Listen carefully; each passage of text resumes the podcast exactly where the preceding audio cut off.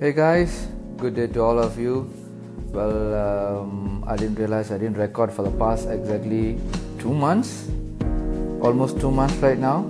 So there are there are a couple of things that's kicked in in my life. Um, I started my uh, studies, and then uh, and then one more beautiful thing which I start, I started to do is uh, I picked up hiking.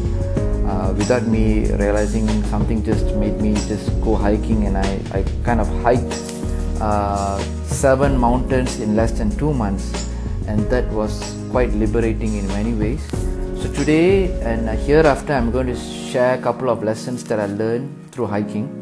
Because i was very clear that i only want to record when i do have content from my heart. I don't want to record for the sake of recording and so on.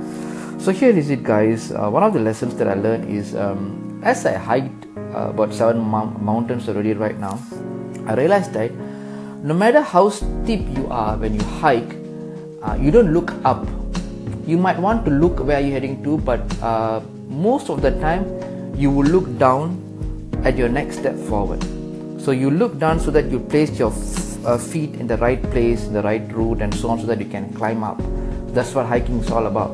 So in life, yeah, when I relate that to our lives, in life we are almost most of the time we are encouraged to see far, have big, big goals, far-sighted goals, and so on.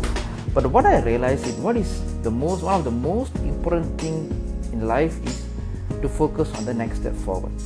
Yeah, you can have big goals, far-sighted goals, big dreams, and so on. But what matters the most is your next step forward. Uh, forward.